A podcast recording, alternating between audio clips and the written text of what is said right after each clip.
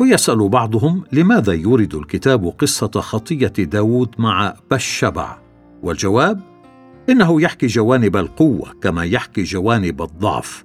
إنه يروي الحقيقة كما هي الأمر الذي يكشف لنا أنه لم يمشي على أرضنا شخص كامل واحد إلا المسيح ابن مريم. سادسا فريد في تأثيره على الأدب. قال أحد الأفاضل لو أن كل نسخة من الكتاب المقدس أبيدت لأمكن استرداد كل الأجزاء الهامه من الكتاب المقدس من الاقتباسات المأخوذة منه في كتب مكتبة المدينة. وهناك كتب كثيرة توضح كيف تأثر أعظم الأدباء بالكتاب المقدس. قال المؤرخ فيليب شاف يصف تفرد المسيح يسوع الناصري هذا بدون سلاح ولا مال هزم ملايين من الناس أكثر مما هزمهم الإسكندر وقيصر ونابليون وغيرهم. وألقى ضوءا على الأمور الأرضية والسماوية أكثر مما فعل كل الفلاسفة والمعلمين مجتمعين. وفي عبارات بسيطة تحدث بكلمات الحياة التي لم ينطق أحد بمثلها لا قبله ولا بعده. وترك تاثيرا لا يدانيه فيه خطيب ولا شاعر وبدون أن يكتب سطرا واحدا أوحى للكثيرين ليكتبوا وأعطى أفكار آلاف المواعظ والخطب والمناقشات والمؤلفات وأعمال الفن والترانيم التي سطرها عظماء الرجال في الماضي والحاضر. وقال كاتب آخر منذ عصر الرسل وحتى عصرنا الحاضر نرى نهرا متدفقا من الأدب الذي أوحى به الكتاب المقدس فهناك قواميس الكتاب وموسوعات الكتاب وفهارس الكتاب وأطالس الكتاب ومعاجم الكتاب وجغرافية الكتاب. وهناك آلاف الكتب التي تدور حول اللاهوت والتربية المسيحية والترانيم والإرساليات ولغات الكتاب وتاريخ الكنيسة والشخصيات الدينية والكتابات التعبدية والتفاسير وفلسفة الدين وغير ذلك من المؤلفات التي لا تعد ولا تحصى. وقال كينيث لاتوريت المؤرخ المسيحي العظيم من براهين عظمة يسوع وتأثيره الخارق على البشر جميعا أن هذه الحياة التي لم يعش مثلها أحد على كوكبنا قد أنتجت مجلدات من الإنتاج الأدبي وسط كل الشعوب وبكل اللغات ولا زال السيل ينهمر دون توقف والخاتمه واضحه ان ما قلناه هنا لا يبرهن على صحة الكتاب المقدس لكنه يبرهن تفرد الكتاب عن كل ما عداه من كتب. وقد قال لي أحد الأساتذة لو أنك إنسان ذكي لقرأت الكتاب الوحيد الذي جذب أعظم الانتباه. هذا إن كنت تفتش عن الحق. ملحوظه كان الكتاب المقدس أول كتاب ديني يؤخذ إلى الفضاء الخارجي مصورا على الميكروفيلم وهو أول كتاب قرئ هناك فهو يصف مصدر الأرض. فقد قرأ رجال الفضاء تكوين الفصل الأول العدد الأول. في البدء خلق الله ولكن تأمل كيف قال فولتير إنه لن يأتي عام 1850 إلا ويختفي الكتاب المقدس. ويمكن أن تقول إن هذا أغلى كتاب فقد بيعت النسخة من ترجمة الفولجاتا اللاتينية التي طبعها غوتنبرغ بمبلغ مئة ألف دولار وباع الروس نسخة قديمة من الكتاب المقدس النسخة السينائية لبريطانيا بمبلغ خمسة وعشرة آلاف دولار وقد كانت أطول برقية في العالم هي نص العهد الجديد في الترجمة الإنجليزية المعروفة بالترجمة المنقحة RV التي أرسلت من نيويورك إلى شيكاغو. الفصل الثاني كيف كتب الكتاب المقدس؟ يتساءل الكثيرون عن خلفية الكتاب المقدس وأقسامه والمواد التي استعملت في إنتاجه. ونقدم للقارئ هنا بعض المعلومات التي تساعد على فهم ذلك ليزيد تقديره لكلمة الله. اولا المواد المستعملة في كتابة الكتاب المقدس. واحد مواد الكتابة. ألف ورق البردي.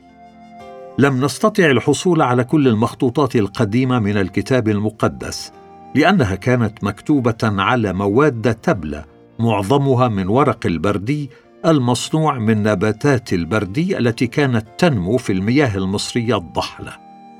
وكانت السفن الكبيرة المحملة بالبردي تصل إلى ميناء بيبلس الفينيقي ومنها جاءت الكلمة اليونانية بيبلس بمعنى كتب. كما أن الكلمة الإنجليزية paper التي تعني ورق تجيء من الكلمة اليونانية التي تعني البردي. أما طريقة صنع ورق البردي فكانت بقطع شرائح طويلة رفيعة من نبات البردي ودقها ثم لصق طبقتين منها على بعضهما. طبقه بالطول والأخرى مستعرضه عليها وتوضع في الشمس لتجف. ثم ينعمون سطحها بحجر أو بغير ذلك من المواد. وكان ورق البردي من سمكات مختلفة بعضها رقيق جدا. وترجع أقدم أنواع ورق البردي الموجوده الآن إلى سنة 2400 قبل الميلاد. ولا يمكن لمخطوطات الكتاب المقدس المصنوعة من ورق البردي أن تعمر طويلا. إلا إذا كانت محفوظة في أماكن جافه كصحاري مصر أو كهوف وادي قمران حيث اكتشفت مخطوطات البحر الميت. وقد استمر ورق البردي في الاستعمال حتى القرن الثالث بعد الميلاد. باء الرقوق وهي من جلود الماعز والأغنام والغزلان والحيوانات الأخرى بعد نزع الشعر عنها ومسحها لتصير صالحة للكتابة عليها. ويشتق اسم الرقوق في اللاتينية من مدينة بجرام في آسيا الصغرى التي اشتهرت بعمل الرقوق. جيم الرق وهو اسم جلد العجل الذي كانوا يصبغونه باللون الأرجواني ويكتب عليه باللون الفضي أو الذهبي. وتوجد اليوم مخطوطات قديمة منه ترجع إلى عام 1500 قبل الميلاد. دال. وهناك مواد أخرى للكتابة مثل الفخار الذي كثر وجوده في مصر وفلسطين. وقد ترجمت الكلمة في الكتاب المقدس شقفة. أيوب الفصل الثاني العدد الثامن.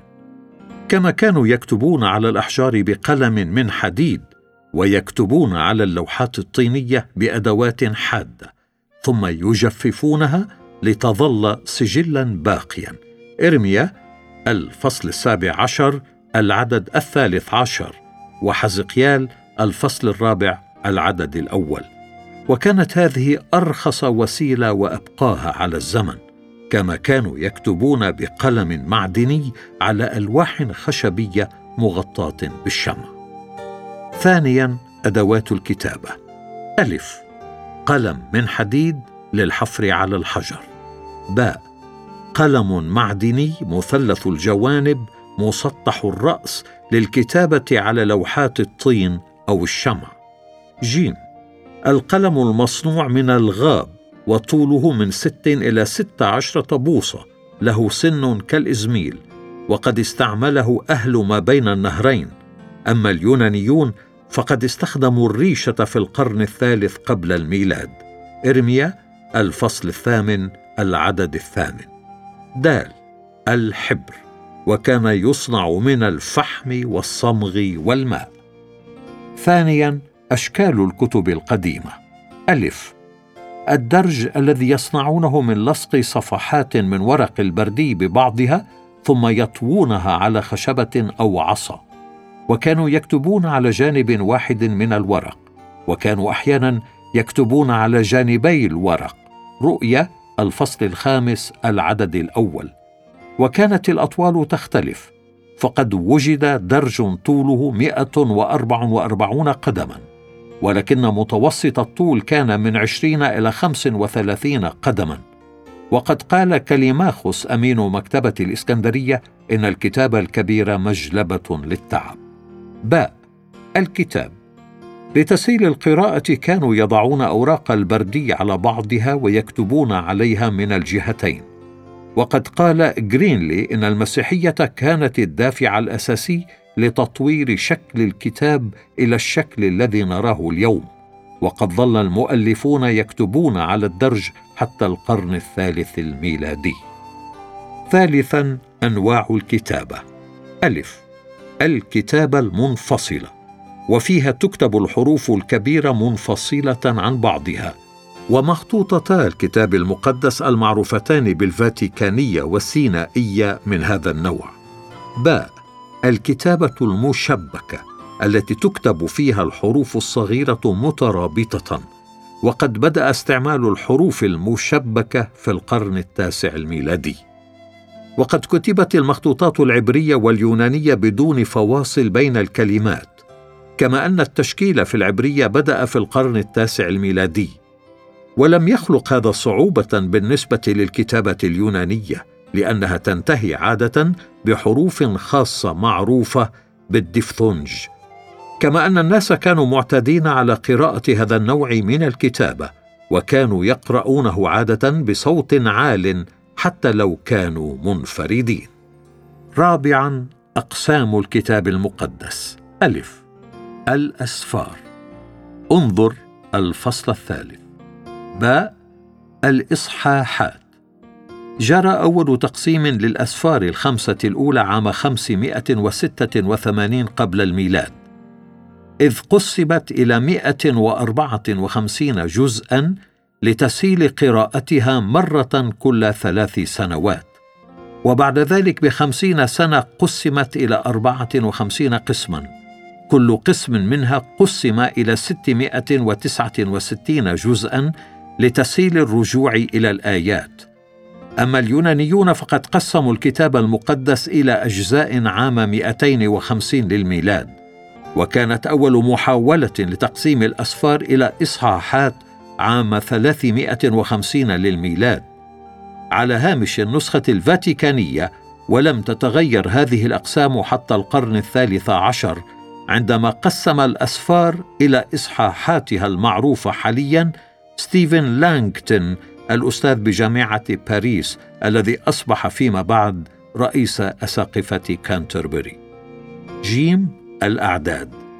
أول تقسيم مقبول في العالم كله حدث عام 900 للميلاد تقريبا وكانت الترجمة اللاتينية المعروفة بالفولغاتا أول مخطوطة يتم فيها التقسيم إلى إصحاحات وإلى أعداد في العهدين القديم والجديد